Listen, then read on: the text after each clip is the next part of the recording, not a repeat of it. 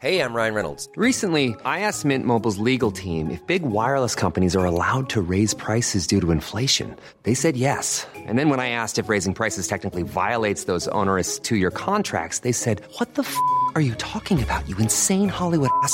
So to recap, we're cutting the price of Mint Unlimited from $30 a month to just $15 a month. Give it a try at mintmobile.com slash switch. $45 upfront for three months plus taxes and fees. Promo rate for new customers for limited time. Unlimited more than 40 gigabytes per month. Slows. Full terms at mintmobile.com. Sabi ko naman kasi sa'yo, huwag mong hihintuan. O baka marami lang kasi talagang puno rito. Salamat sa paghinto. Kalye ng kamatayan.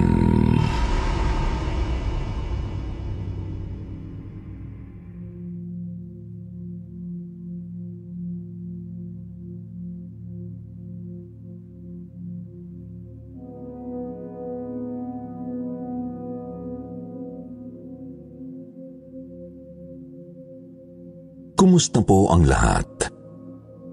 Ako nga po pala si Tom. Sa totoo lang po ay isa ako sa mga pinakaunang taga-subaybay, follower at avid listener ng kwentong Takipsilim channel dito sa YouTube mula pa noong kayo ay nag-uumpisa pa lang. Pero kahit na ganun, hindi ko po lubos maisip na darating ang araw na pati ako ay makakapagbahagi na rin ng sarili kong kwentong kababalaghan sa inyo. Siguro, dahil na rin po sa sobrang takot na nararamdaman ko ngayon kaya naisipan kong magpadala sa inyo ng sulat. Isa po akong dating call center agent na nangungupahan sa isang barangay sa Quezon City kasama ang kinakasama kong si Irene. Kaya lang po nito lamang pong October ng nakaraang taon ay naaksidente ako sa daan habang pauwi ako galing sa trabaho. Kung saan nagtamo ako ng isang malalang injury sa binti. Kinailangan ko po noong mag-leave sa trabaho ng ilang buwan para magpagaling. Pero unfortunately, naging dahilan po yun ng pagkaka-terminate ko. Hindi ko na po sasabihin kung anong company ito para na rin sa sarili kong privacy. Nang mga panahon pong yun, kulang na kulang ang perang pumapasok sa amin ni Irene dahil siya na lang ang nagtatrabaho sa aming dalawa. Tapos hindi po namin inasahang sumabay pa ang biglaang pagbubuntis niya. Kaya naman nagdesisyon kaming lumipat sa ibang lugar na medyo malayo sa Quezon City at mangupahan sa mas maliit na apartment. Nito lamang pong taong ito. Eksakto naman pong medyo nakaka-recover na ako noon sa nangyari sa aking aksidente kaya naman po naisipan kong mag-sideline bilang isang delivery rider doon sa lugar na nilipatan namin. Hindi ko na rin po ito papangalanan dahil hanggang ngayon ay dito pa rin kami nakatira. Sa lugar pong ito, dito ako unang nakaranas ng mga kakaibang bagay na noon naman ay hindi ko nararamdaman. Dito ko natuklasan na hindi lang po pala basta baling buto ang tinamo ko sa aksidenteng pinagsimulan ng sunod-sunod kong kamalasan.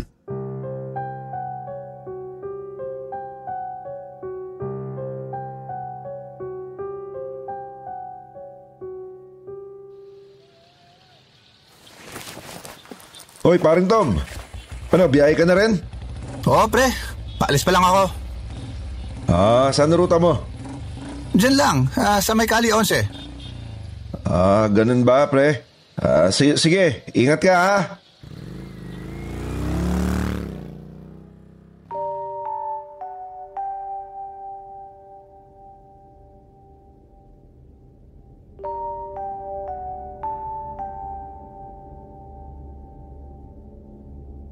Hinanguan ko lang po noon ang kaibigan kong si PJ na isa sa mga kapwa ko rider na palagi kong nakakasalubong at nakakausap sa tinatambayan naming spot sa bayan ng syudad kung saan kami lumipat ni Irene. Mas matagal na siyang rider sa lugar na yon dahil taga doon talaga ang pamilya niya. Kaya naging close agad kami lalo't sa kanya ako nagtatanong madalas nung bago pa lang ako sa pagdi-delivery rider. Medyo nagtaka ako kung bakit parang bigla na lang siyang naging uneasy nung sagutin ko ang tanong niya. Pero ipinagkibit balikat ko na lang yun dahil hindi rin naman doon nakafocus ang isip ko. Hanggang sa tahakin ko na nga ang rutang yun. Kalye 11 po kung tawagin. Ang makipot na kalsadang ito nadaan papasok sa isang medyo liblib na barangay na malayo-layo ng kaunti sa mismong bayan. Although civilized din naman yung barangay na yun dahil may mga exclusive subdivision sa loob, napagigitnaan po ito ng dalawang malalawak na rice field at marami ring nakatanim na puno sa magkabilang gilid ng kalsada. Parang yun po ang nagsisilbing lilim nito kapag mainit ang panahon. Kaya napakaganda nitong daanan kapag may araw pa. Pero sa gabi, nagmimistula pong nakakatakot na daan. Itong Kali 11 dahil nga sa napakaraming nakapalibot na puno dito. Tapos wala ka namang madadaan ng mga kabahayan. Sa pinakaunahan lang po kasi nito may mga establishments. Pero kung makakarating ka na sa bandang gitna ay talagang malawak na palayan lang sa likod ng mga puno at manipis lang namang talahib ang makikita mo.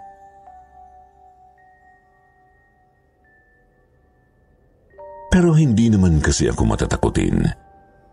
Kaya wala lang sa akin kapag dumadaan ako sa kaling yun. Hanggang sa isang araw ay naranasan ko sa kaling yun ang isa sa maituturing kong pinaka nakakatakot na pangyayari sa buhay ko. Hindi yon ang unang beses na duman ako sa kaling yun. Pero yun ang unang beses. Nakaramdam ako ng parang kakaiba. At hindi ko maipaliwanag na feeling habang papunta pa lang ako sa destinasyon ko ng gabing yun. Lalo na nang dumaan ako doon sa medyo paahong tulay kung nasaan din yung arko ng mismong barangay. Bigla na lang po kasing humangin noon ng malakas. Kasabay ng biglang paglamig ng paligid na parang nanunuot pa sa balat ko kahit na nakasuot naman ako noon ng makapal na jacket.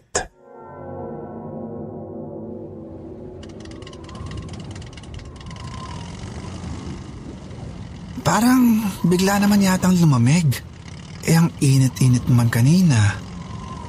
O baka marami lang kasi talagang puno rito. Kaya malamig talaga ang simoy ng hangin.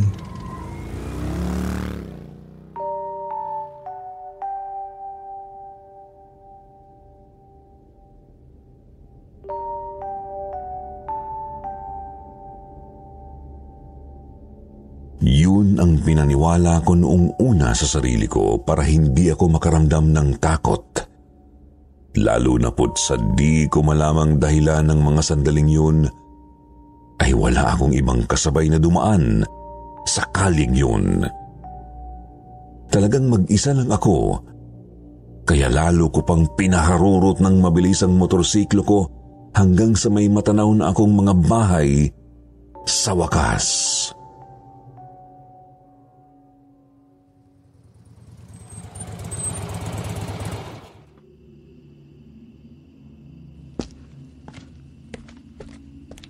Ah, heto na po ang order nyo. Maraming salamat po, ma'am. Uy, ayos. Medyo malaki yung ibinigay na tip ni madam. Mukhang mapera.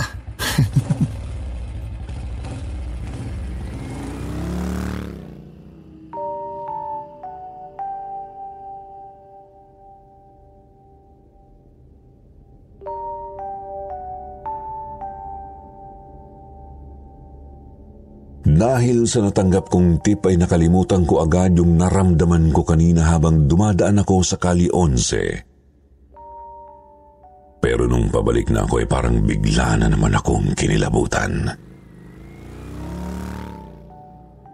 Patawid na ulit sana ako ng tulay. Mag-isa na naman akong dadaan doon sa nakakatakot na kaling yun. Tapos nakita kong umiindap-indap na yung mga street lights sa magkabilang gilid ng daan. Hindi ko nga alam kung nagkataon lang yun o ano, basta sobrang weird po nang nangyayari sa akin ng gabing yun. Kaya naman tuwang-tuwa ako nang maya-maya bigla akong may namataang babae sa di kalayuan Nakatayo siya doon sa pagitan ng dalawang magkatabing puno sa ilalim ng isa sa mga umiindap-indap na street lights. Normal naman po ang itsura ng babae. Kaya kampante rin ako. Naka-t-shirt siyang kulay pula yata yun. Tapos naka-fitted jeans at may nakasukbit pang bag sa likod. Parang Nag-aabang yata siya ng masasakyan. Mga alas 10 na kasi ng gabi noon kaya sa isip-isip ko baka kako papasok siya sa trabaho.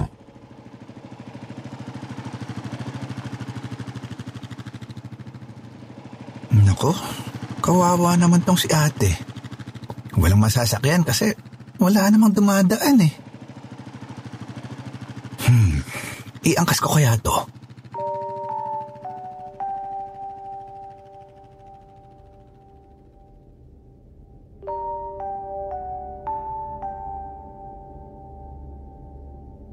Parang medyo naawa din kasi ako talaga noon sa babae. Nakita ko sa kanya ang misis ko. Noong nasa QC pa kasi kami, malimit ko ring ihatid at sunduin si Irene sa trabaho niya tuwing night shift siya o di kaya'y nag-OT sa trabaho.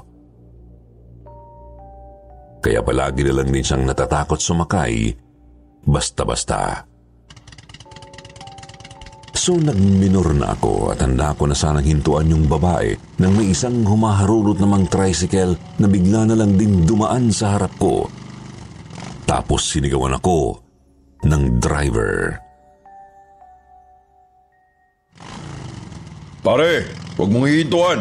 Dumire-diretso ka lang. Huwag mong pasinin yan.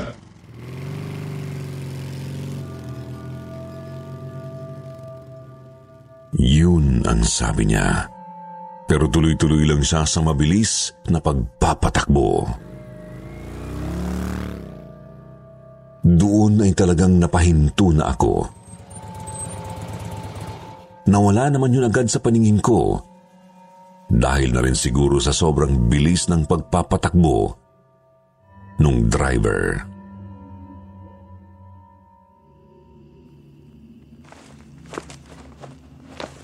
Sira ulo yata yan eh. Bahala nga siya. Iaangkas ko na lang talaga tong si A. Te, teka, nasa na si ate? Nandun lang yun kanina.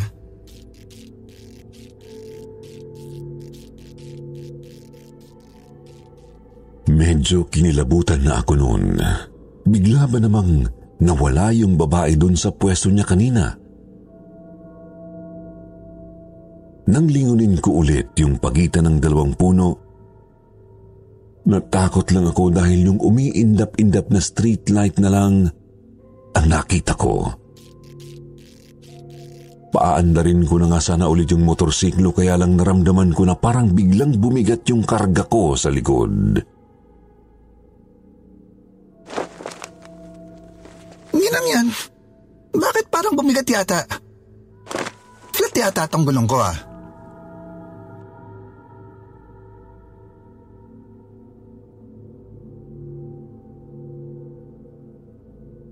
Talagang tumataas ang mga balahibo ko noon sa batok, Sir Jupiter, lalo na nung maramdaman ko na naman yung parang nanunuot na lamig ng simoy ng hangin sa balat ko.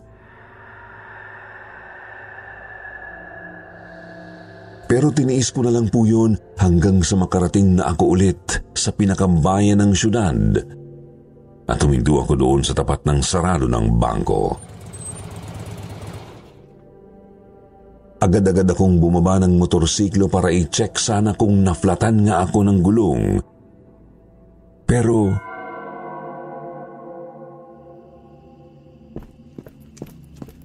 Oh, hindi naman flat to eh.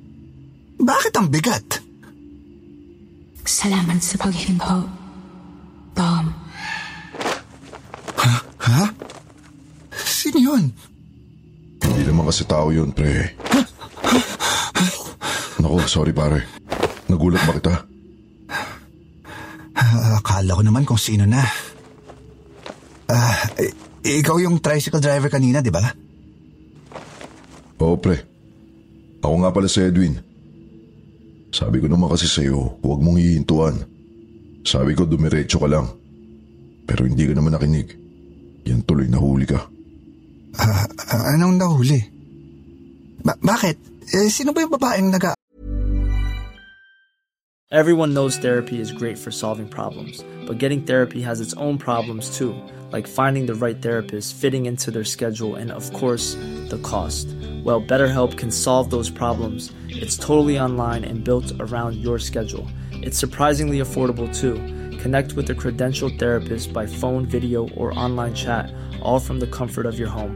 Visit betterhelp.com to learn more and save 10% on your first month. That's BetterHelp, H E L P. Spring is my favorite time to start a new workout routine. With the weather warming up, it feels easier to get into the rhythm of things. Whether you have 20 minutes or an hour for a Pilates class or outdoor guided walk, Peloton has everything you need to help you get going.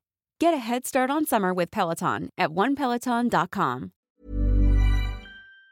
Abang ng sasakyan kanina. Si Eloisa yun. Yung babaeng na hit and run dati dyan. Malapit sa may arko ng barangay. Bago makalampas ng Kali 11. Ah, ano? Nahit and run? Oo pre. Simula nang mamatay kasi siya doon sa daang yun. Palagi na siyang nakikitang nagmumulto doon sa daan. Pumapara ng mga dumadaang sasakyan. Kaya nga sabi ko, huwag mong hintuan eh. Nahuli ka tuloy. Nahuli? Eh, parang nahuli, pre. Parin Tom! Uy, parang PJ, eh, ikaw pala. Pre, sino kausap mo dyan? Ha? Ah, etong si Ed. Ala, nasaan na nagpunta yun? Eh, sinong hinahanap mo? Eh, nakita kasi kitang nagsasalita mag-isa dyan, pre. Ha? Ah, anong mag-isa? May kausap ako kanina, pre. Si Edwin, yung tricycle driver na sumita sa akin kanina. Yung may nunal siyang malaki sa gilid ng ilong, pre. Yung parang kay Nora Anor. Baka kilala mo.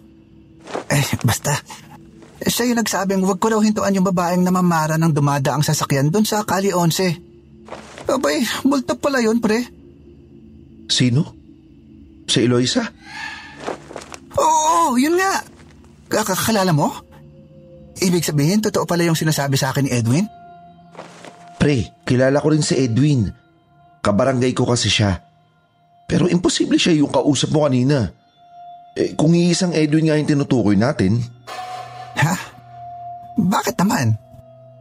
Eh kasi, ngayon yung huling lamay niya pare.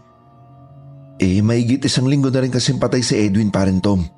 Eh, dahil na-aksidente siya doon sa tulay makalampas ng Kali 11. A- ano? Huwag ka namang manakot ng ganyan, pre. Eh, hindi naman kita tinatakot pare. Eh, ang totoo kasi niyan pre, si Edwin ang pinagbibintangan na kasagasa nun kay Eloisa. Yun daw yung unang sinabi ng pasahirong sakay ni Edwin ng gabing yun sa tricycle niya.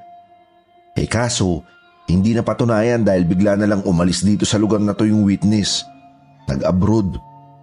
Eh, eh baka naman ibang Edwin ang tinutukoy mo, pre. Kung gusto mo pare, sumama ka sa barangay namin. Nasa buka na lang yung bahay ni na Edwin kung saan siya nakaburol.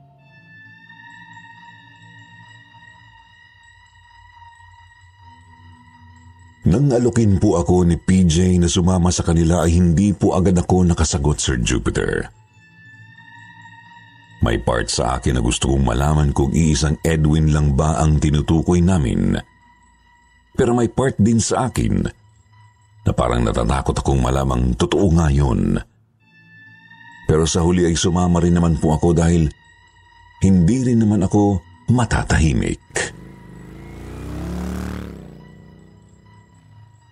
Nasa bukana pa lang kami ng bahay na tinutukoy ni PJ ay pinagpawisan na ako ng malamig. Nakatanaw ako sa bakuran ng namayapa kung saan kitang-kita ko yung mga taong nakikipaglamay sa kanila. Doon sa kanilang nakabukas na gate, nakita ko rin nakasabit ang isang malaking banner ng funeral service kung saan nakalagay ang malaking litrato ng mukha ng lalaking kausap ko lang kanina tungkol kay Eloisa. Si Edwin. Siya nga.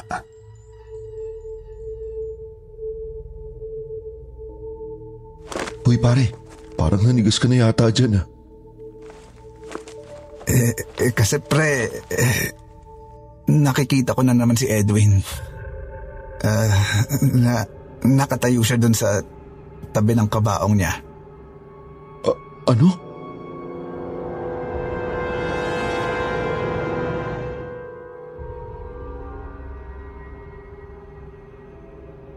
Pagkasabing pagkasabi ko noon ay inaya na ulit ako ni PJ pabalik sa bayan. Sabi niya kahit daw kasi siya ay kinikilabutan sa mga nakikita at nararamdaman ko. Paano ko raw nakakausap yung mga kaluluwang yun?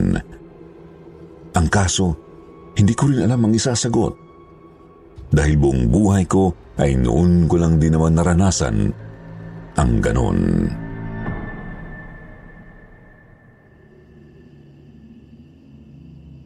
E- ewan ko ba pre, simula nung maaksidente ako, pakiramdam ko, para talagang may naging kakaiba sa akin eh. Oo nga pala. Nabanggit mong naaksidente ka nun, di ba? Hindi kaya dahil sa nangyaring aksidente sa'yo, nabuksan ng hindi sinasadya yung third eye mo? Ewan ko nga pre. Mas mabuti pa siguro. Uwi na lang muna ako. Te- teka lang pre. Eh baka pwedeng samahan mo muna ulit ako. Ha? Saan na naman yan pre? Natatakot na ako ah. Huwag mo na akong dadalhin ulit sa kung saang burol. Hindi pre. Balik lang tayo sa Kali 11. May naiwanan kasi ako dun eh.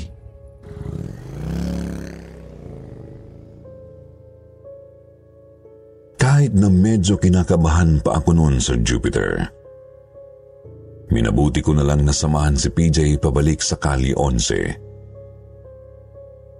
Baka kasi kako natatakot din siyang magpunta doon.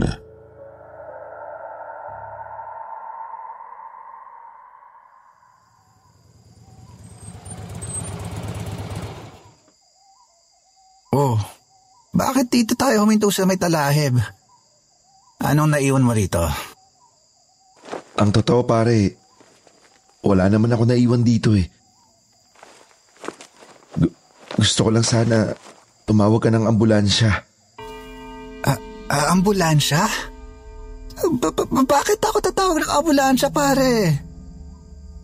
Na na-aksidente rin ako kanina pre. Nahulog ako sa may tulay. Ayun yung katawan ko. Tulungan mo ako.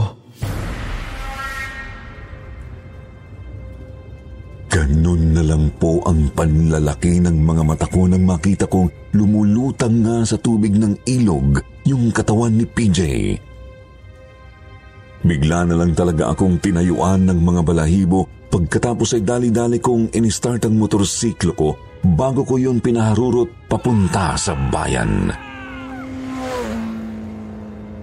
Sobrang lapit lang naman ng ospital sa pinanggalingan ko kaya wala pang limang minuto ay nakarating na ako doon at sinabi ko na lang na nadaanan kong aksidente yung kasamahan ko. Dahil po doon ay mabilis na kumilos ang ambulansya at agad nang pinuntahan ang katawan ni PJ.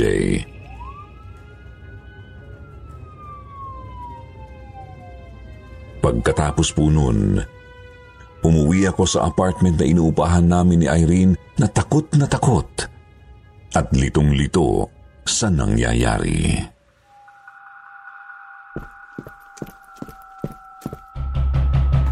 Irene! Irene, buk- buksan mo tong pinto. Love? Wait lang, nandyan na. Love naman, bakit naman nagmamadali kang buksan ko tong pintuan?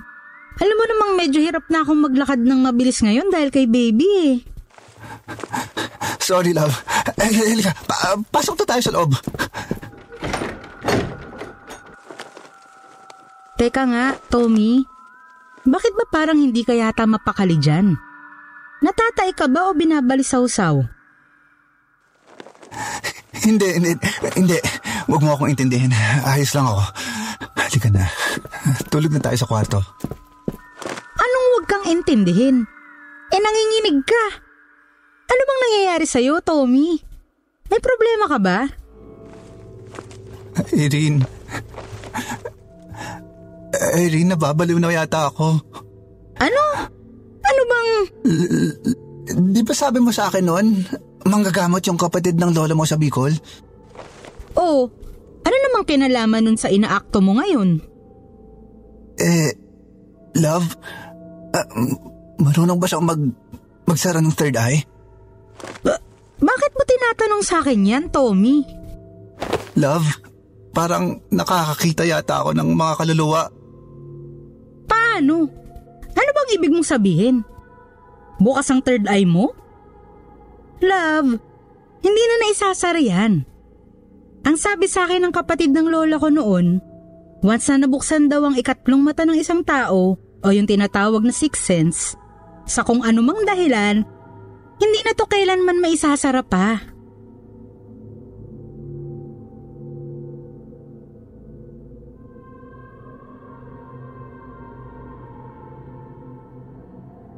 Nang gabing yun na ikinwento ko po kay Irene ang lahat ng nangyari sa akin sa Kali 11. O mas tama bang tawagin ko yun bilang kalye ng kamatayan? Hindi naman po ako hinusgahan ni Irene. Dahil nga ayon na rin sa kwento niya sa akin, ay naniniwala daw siya sa mga ganun dahil sa kamag-anak nilang manggagamot sa Bicol. Sinabi niya rin sa akin na posibleng araw na dahil sa nangyaring aksidente sa akin noon, kaya nabuksan ang third eye ko. Tuloy na tulog akong nakapulupot sa kanya ng gabing yun. Nakakaya mga aminin, pero talagang natatakot ako. Paano ko kaya kakayaning mabuhay ng ganito hanggang sa pagtanda namin? Kinabukasan, nagising po ako sa malakas na pagre-ring ng cellphone ko. Alas 7 pa lang nung umaga noon kaya sa sobrang antok ko ay isang mata ko lang ang nagawa kong buksan para silipin kung sino ba yung istorbong tumatawag sa akin. Medyo nanlaki pa ang mata ko nang mabasa ko sa screen ng cellphone ko ang pangalan ng caller. Si PJ.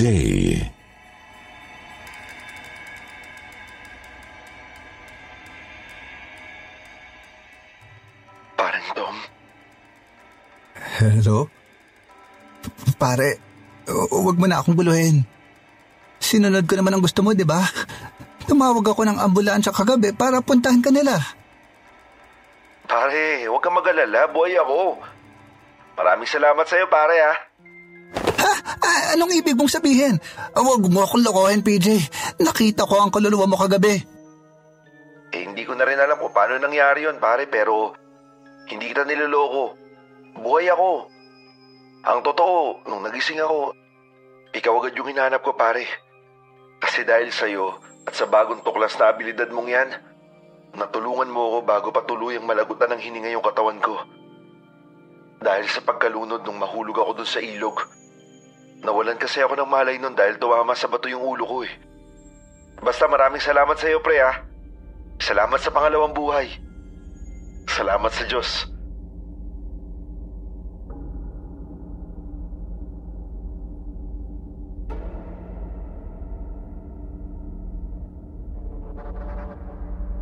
Halos hindi na ako makapaniwala sa nangyari, Sir Jupiter. Siguro kung ibang taong nakaranas nito at nagkwento sa akin ng nangyari sa kanya, baka tawanan ko lang dahil talagang parang napaka-imposible nito. Wala po akong ideya kung paano kong nakausap ang kaluluwa ni PJ gayong buhay pa pala siya ng mga sandaling yun. Samantala, yung mga kaluluwa naman po ni na Eloisa at Edwin na nakita ko rin ng gabing yun, ay minabuti ko na lang na ipagdasal. Nag-imbita rin ho kaming dalawa ni PJ ng pari para lang bindisyonan at i-bless yung Kali 11. Simula po noon ay hindi naman na nahinto ang pagpaparamdam sa akin ng mga random spirits na gumagala-gala sa mga lugar na pinupuntahan ko. Pero ngayon ay medyo alam ko na kung paano ko malalaman ang pagkakaiba ng isang tunay na buhay na tao sa mga kaluluwa lang. Ilang buwan pa lang naman po mula nang mag-gain ko ang ability na ito. Kaya hanggang ngayon ay nangangapa pa rin ako. Mabuti na lang po talaga at palaging nandyan si Irene na nakaalalay sa akin kahit na medyo hirap na rin siya ngayon sa pagbubuntis niya dahil kabuwanan na niya sa susunod na buwan. Hindi ko alam kung magiging nakakatakot ba ang kwentong ito para sa mga masusugid ng taga-subaybay ng kwentong takip silim. Pero sana po ay nagustuhan pa rin ninyo ang pagbabahagi ko ng unang experience ko noong malaman kong dahil sa aksidente ay nabuksan pala ang third eye ko. Ako po ulit si Tom. Lubos na gumagalang sa inyo at sa buong kwentong takip silim team.